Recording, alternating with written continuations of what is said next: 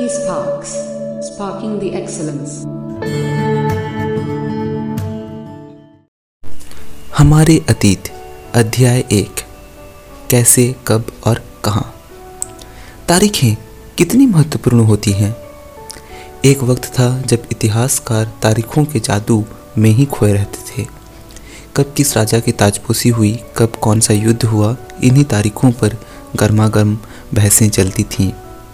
आम समझ के हिसाब से इतिहास को तारीखों का पर्याय माना जाता था। आपने भी लोगों को ये कहते हुए सुना होगा, इतिहास तो बहुत उबाऊ है भाई। बस तारीखें रटते चले जाओ। क्या इतिहास के बारे में ये धारणा सही है? इसमें कोई शक नहीं कि इतिहास अलग अलग समय पर आने वाले बदलावों के बारे में ही होता है। इसका संबंध इस बात से है कि अतीत में चीज़ें किस तरह की थीं और उनमें क्या बदलाव आए हैं? जैसे ही हम अतीत और वर्तमान की तुलना करते हैं, हम समय का ज़िक्र करने लगते हैं। हम पहले और बाद में की बात करने लगते हैं। रोज़मर्रा की ज़िंदगी में हम अपने आसपास की चीज़ों पर हमेशा ऐतिहासिक सवाल नहीं उठाते। हम चीज़ों को स्वाभाविक मानकर चलते हैं। मानो जो कुछ हमें दिख रहा है, वो हमेशा से ऐसा ही रहा हो। लेकिन हम सबके सामने कभी कभी अचंभे के क्षण आते हैं। कई बार हम उत्सुक हो जाते हैं और ऐसे सवाल पूछते हैं जो वाकई ऐतिहासिक होते हैं। किसी व्यक्ति को सड़क किनारे चाय के घूंट भरते देखकर आप इस बात पर हैरान हो सकते हैं कि क्या चाय या कॉफ़ी पीने का चलन शुरू कब से हुआ होगा? रेलगाड़ी की खिड़की से बाहर झांकते हुए आपके जहन में ये सवाल उठ सकता है कि रेलवे का निर्माण कब हुआ? रेलगाड़ी के आने से पहले लोग दूर दूर की यात्रा किस तरह कर पाते थे? सुबह सुबह अखबार पढ़ते हुए आप यह जानने के लिए उत्सुक हो सकते हैं कि जिस जमाने में अखबार नहीं छपते थे, उस समय लोगों को चीज़ों की जानकारी कैसे मिलती थी? ये सारे ऐतिहासिक सवाल हमें समय के बारे में सोचने के लिए प्रेरित कर देता है। समय को हमेशा साल या महीनों के पैमाने पर ही नहीं देखा जा सकता। कई बार ऐसी प्रक्रियाओं के लिए कोई तारीख तय करना वाकई गलत होता है, जो एक लंबे समय तक चलती रहती है। भारत में लोगों ने अचानक एक दिन सुबह सवेरे चाय पीना शुरू नहीं कर दिया था। इसका स्वाद धीरे धीरे ही उनकी जबान पर चढ़ा था। इस तरह की प्रक्रियाओं के लिए कोई स्पष्ट तिथि नहीं हो सकती। इसी तरह, हम ब्रिटिश शासन की स्थापना के लिए भी कोई एक तिथि नहीं बता सकते। राष्ट्रीय आंदोलन किस दिन शुरू हुआ था, अर्थव्यवस्था या समाज में किस दिन बदलाव आए, ये बताना भी संभव नहीं है। ये सारी चीज़ें एक लंबे समय में घटती हैं। ऐसे में हम सिर्फ़ एक अवधि की ही बात कर सकते हैं। एक लगभग सही अवधि के बारे में बता सकते हैं, जब वे खास बदलाव दिखाई देने शुरू हुए होंगे। तो फिर लोग इतिहास को तारीखों से जोड़कर क्यों देखते हैं? इस जुड़ाव की एक वजह है। एक समय था, जब युद्ध और बड़ी बड़ी घटनाओं के ब्योरों को ही इतिहास माना जाता था। यह इतिहास राजा महाराजाओं और उनकी नीतियों के बारे में होता था। इतिहासकार यह लिखते थे कि कौन से साल राजा को ताज पहनाया गया। किस साल उसका विवाह हुआ? किस साल उसके घर में बच्चा पैदा हुआ? कौन से साल उसने कौन सी लड़ाई लड़ी? वह कब मरा और उसके बाद कब कौन सा शासक गद्दी पर बैठा? इस तरह की घटनाओं के लिए निश्चित तिथि बताई जा सकती है और इस तरह के इतिहासों में तिथियों का महत्व बना रहता है। जैसा कि पिछले दो साल की इतिहास की किताबों में आपने देखा है अब इतिहासकार बहुत सारे दूसरे मुद्दों और दूसरे सवालों के बारे में भी लिखने लगे हैं।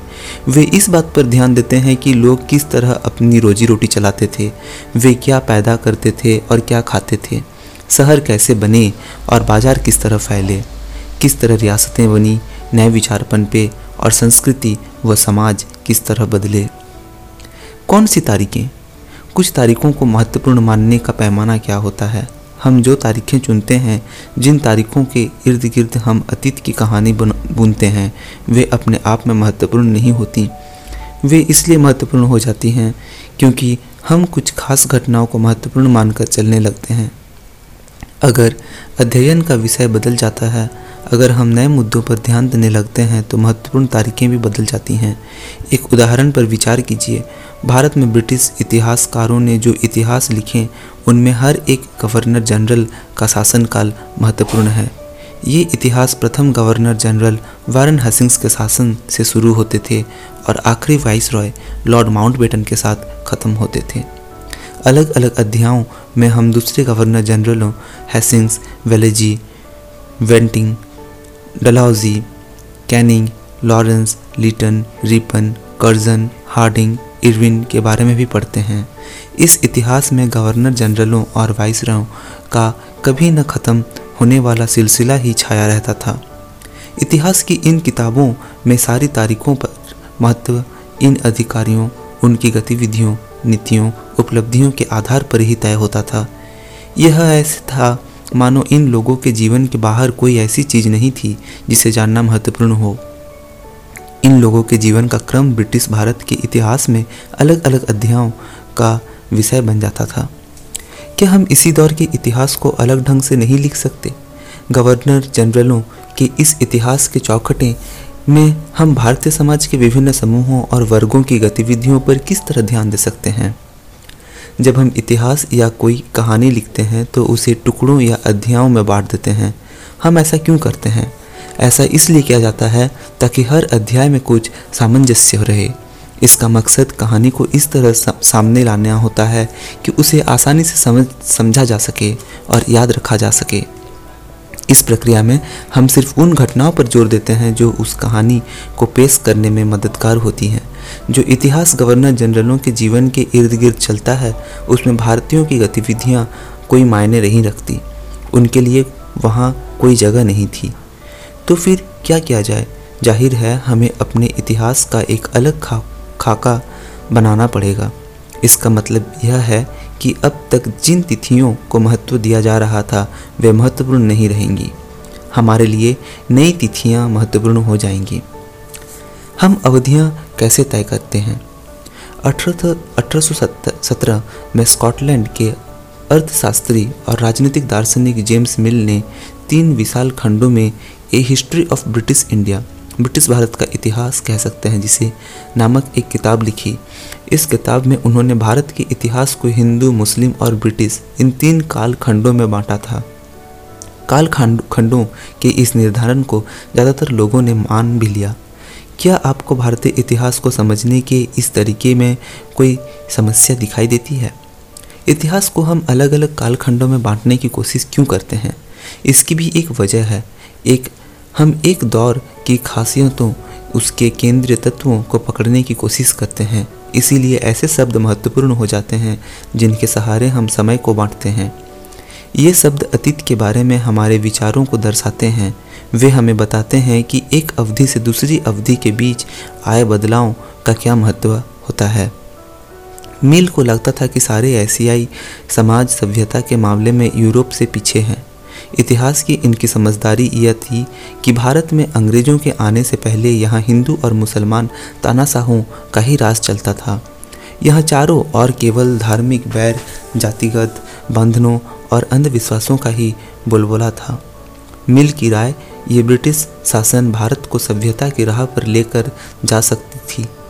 इस काम के लिए ज़रूरी था कि भारत में यूरोपीय शिष्टाचार, कला, संस्थानों और कानूनों को लागू किया जाए।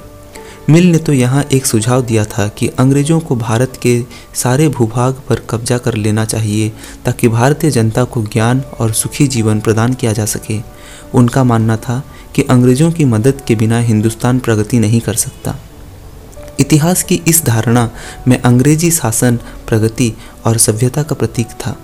अंग्रेज़ी शासन से पहले सारा अंधकार का दौर था। क्या इस तरह की धारणा को स्वीकार किया जा सकता है? क्या इतिहास के किसी दौर को हिंदू या मुसलमान दौर कहा जा सकता है? क्या इन सारे दौरों में कोई तरह के धर्म एक साथ नहीं चलते थे? किसी युग को केवल उस समय के शासकों के धर्म के हिसाब से तय करने की ज़रूरत क्या है? अगर हम ऐसा करते हैं तो इसका मतलब यह कहना हो, चाहते हैं कि औरों के जीवन और तौर तरीक़ों का कोई महत्व नहीं होता। हमें यह याद रखना चाहिए कि प्राचीन भारत में सारे शासकों का भी एक धर्म नहीं होता था। अंग्रेज़ों द्वारा सुझाए गए वर्गीकरण से अलग हटकर इतिहासकार भारतीय इतिहास को आमतौर पर प्राचीन, मध्यकालीन तथा आधुनिक काल में बांटकर देखते हैं। इस विभिजन विभाजन की भी अपनी समस्याएँ हैं। इतिहास को इन खंडों में बांटने की यह समझ भी पश्चिम से आई है। पश्चिम में आधुनिक काल को विज्ञान, तर्क, लोकतंत्र, मुक्ति और समानता जैसी आधुनिकता की ताकतों के विकास का युग माना जाता है। उनके लिए मध्यकालीन समाज, वे समाज थे जहाँ आधुनिक समाज की ये विशेषताएँ नहीं थीं। क्या हम अपने अध्ययन के लिए आधुनिक काल की इस अवधारणा को बिना सोचे विचारे ऐसे ही अपना सकते हैं? जैसा कि आप इस किताब में देखेंगे, अंग्रेज़ों के शासन में लोगों के पास समानता, स्वतंत्रता या मुक्ति नहीं थी। न ही यह आर्थिक विकास और प्रगति का दौर था। बहुत सारे इतिहासकार इस युग को औपनिवेशिक युग कहते थे। औपनिवेशिक क्या होता है? इस किताब में आप पढ़ेंगे कि किस तरह अंग्रेज़ों ने हमारे देश को जीता और स्थानीय नवाबों और राजाओं की को दबाकर अपना शासन स्थापित किया। आप देखेंगे कि किस तरह उन्होंने अर्थव्यवस्था व समाज पर नियंत्रण स्थापित किया। अपने सारे खर्चों को निपटाने के लिए राजस्व वसूल किया। अपनी ज़रूरत की चीज़ों को सस्ती कीमत पर खरीदा। निर्यात के लिए महत्वपूर्ण फ़सलों की खेती कराई और इन सारी कोशिशों के कारण क्या बदलाव आए? आप ये भी जानेंगे कि ब्रिटिश शासन के कारण यहाँ की मूल मान्यताओं और पसंद नापसंद रीति रिवाज व तौर तरीक़ों में क्या बदलाव आए?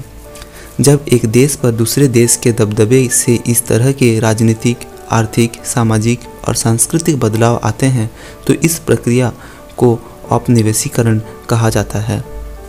लेकिन जल्दी ही आप ये समझ जाएँगे, सारे वर्ग और समूह इन बदलावों को एक ही ढंग से अनुभव नहीं कर रहे थे।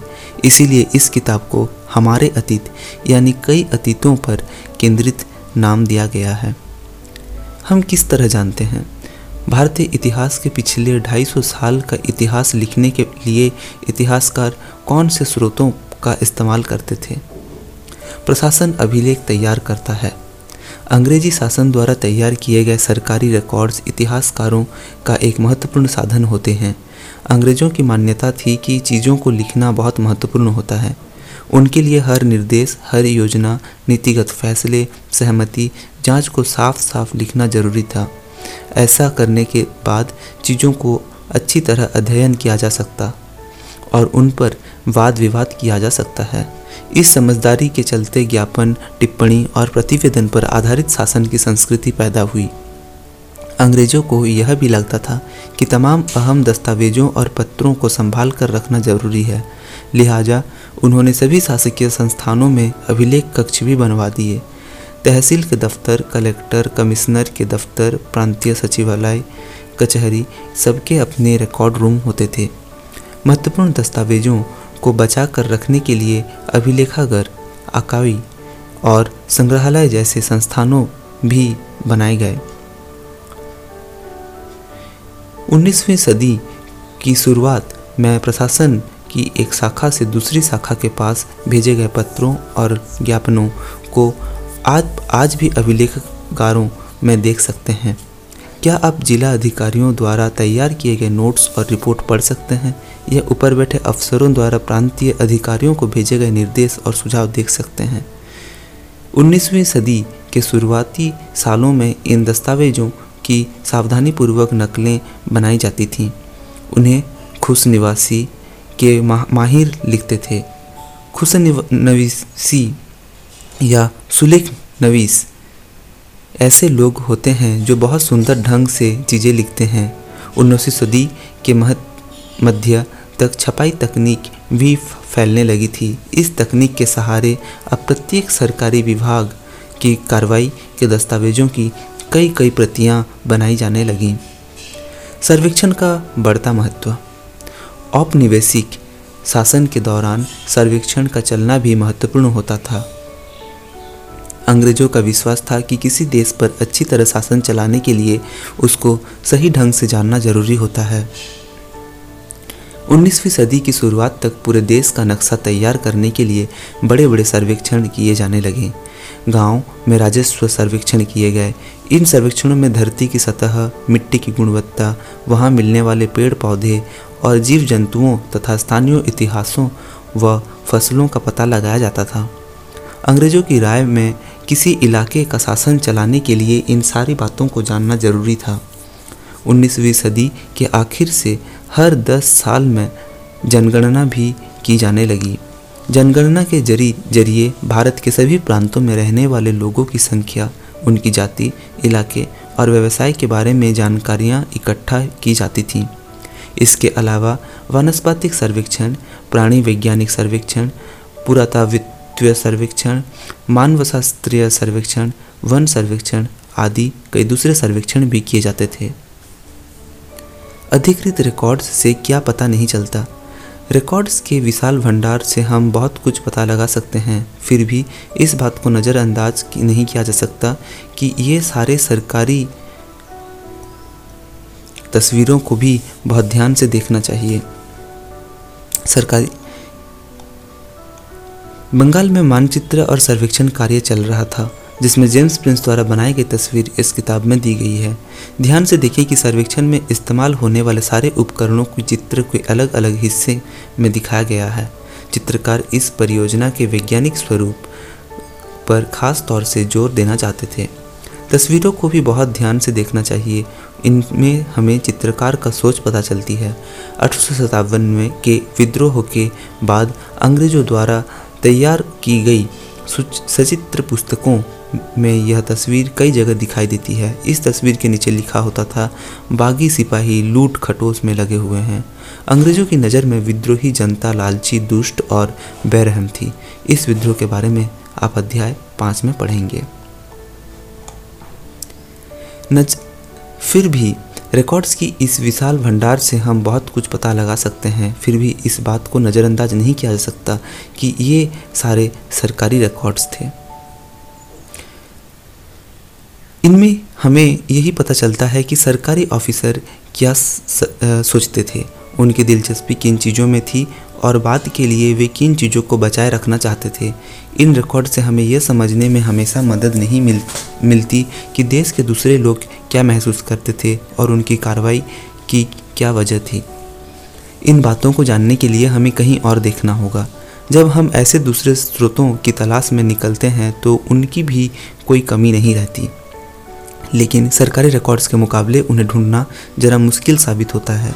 इस लिहाज से लोगों की डायरियाँ तीर्थ यात्राओं और यात्रियों के संस्मरण महत्वपूर्ण लोगों की आत्मकथाएँ और स्थानीय बाजारों में बिकने वाली लोकप्रिय पुस्तक पुस्तिकाएँ महत्वपूर्ण हो जाती हैं।